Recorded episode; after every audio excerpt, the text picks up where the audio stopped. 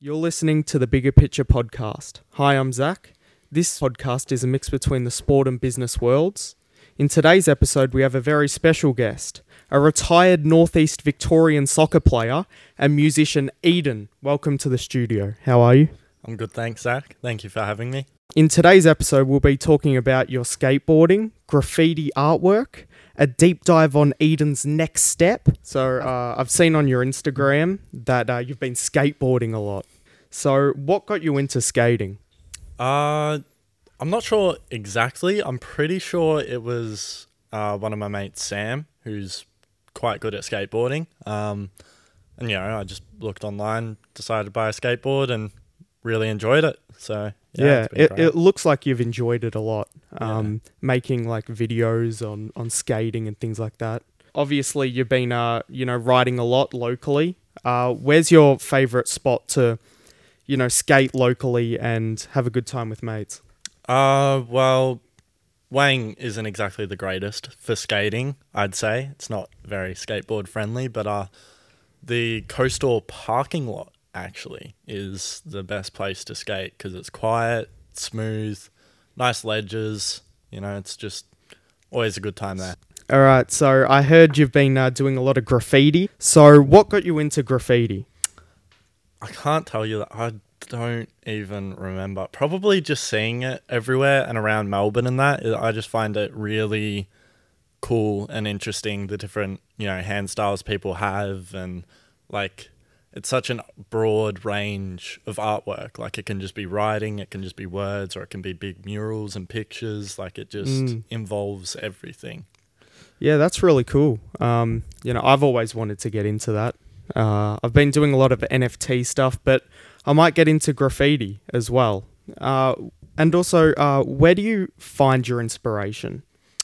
Uh generally uh, a lot of it just on Instagram, like graffiti pages on Instagram because Wang it has graffiti but it doesn't look good necessarily. Yeah, I don't think there's many uh, graffiti artists ar- Yeah. around this area. I think we need more, to be yeah, honest. Yeah, it's just like a small little tag somewhere. It's like, oh, okay. But Melbourne is that's definitely a very cool That's the place. And also uh, near Culture Kings, like, you know, that alleyway Oh yeah, That's definitely. sick. That's Seriously. so cool. Yeah. Like there was like a picture of like Kobe Bryant and it Yeah. looked amazing. As like someone getting started, how how do you like develop and like push out how you uh make artwork?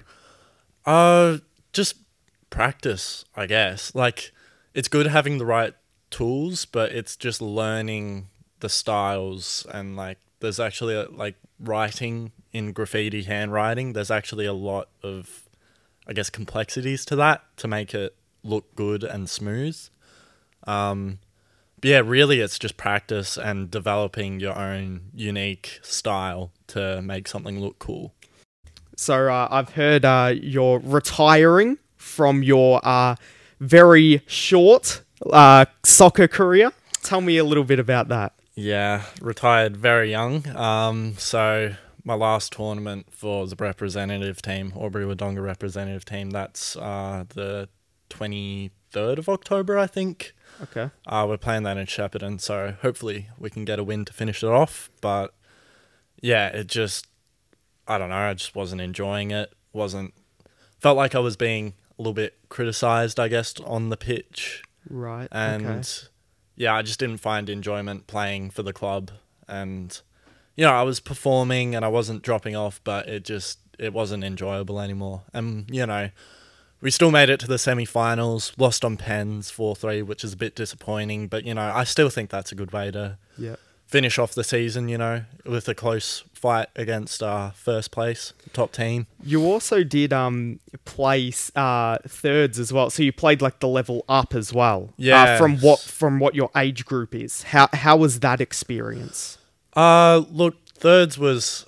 Oh, it was a bit of a joke, honestly. I, I, yeah, it was. I just like, I don't know. I enjoy soccer. I just go there after just an extra game, I guess. Like, I, we got knocked out in the first round in Yeah. finals. I actually went to that game as well. Yeah. so you're moving into coaching now. Uh, are you going to have a particular coaching style, or uh, have you got something planned? Yes, I do actually. Um, so I've coached previously before um, with a previous podcast member Xavier. Okay. I probably remember him, NFT guy. Um, The NFT guy.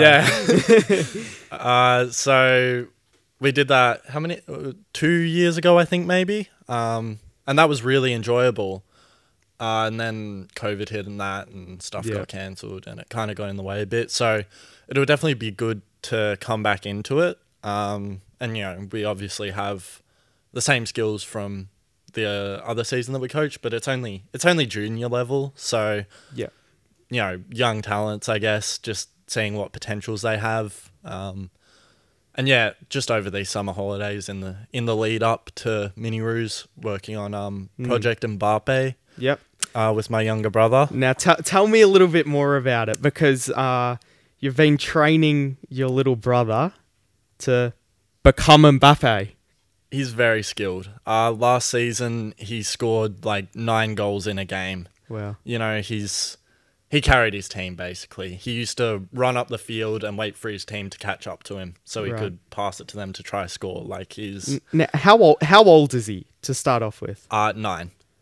Wow, that's crazy. Nine years, nine years, nine goals. He's like in one game. That is like five all draw, and he scores all five. Like he's just on another level. Honestly, Right. So, how are you planning to teach him and develop him into Mbappe? uh, well, just uh, mainly stuff at home because I don't want to like coaching at Mini Roos and coaching his team. I don't want to make him seem like a favorite or feel like a favorite.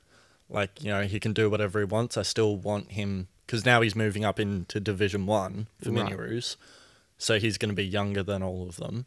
I still want him to try learn to play as a team and all that, but we do a lot of you know individual work at home. So the main one we're focusing on is using both feet nice. because if he can, he's left-footed as well, which is very very helpful. that is helpful. Um, so, you know, if we can teach him to use both feet, then nobody is able to stop him. Like you block one foot, he can just shoot on the other. I It's- think I think the best thing to do is consistency. I think a lot of people drop off because of the lack of consistency. It's either like um, a lack of like motivation and things like that.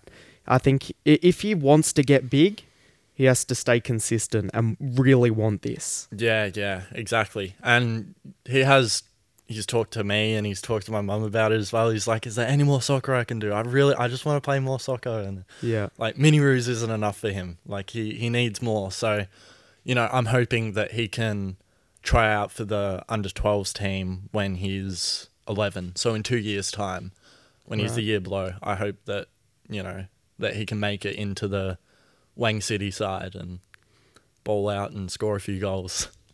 Nice. You, Edan, for being on the podcast. In the next episode of the Bigger Picture podcast, I'll be interviewing a Northeast Victorian band and asking them some questions about how they started and their plans for the future.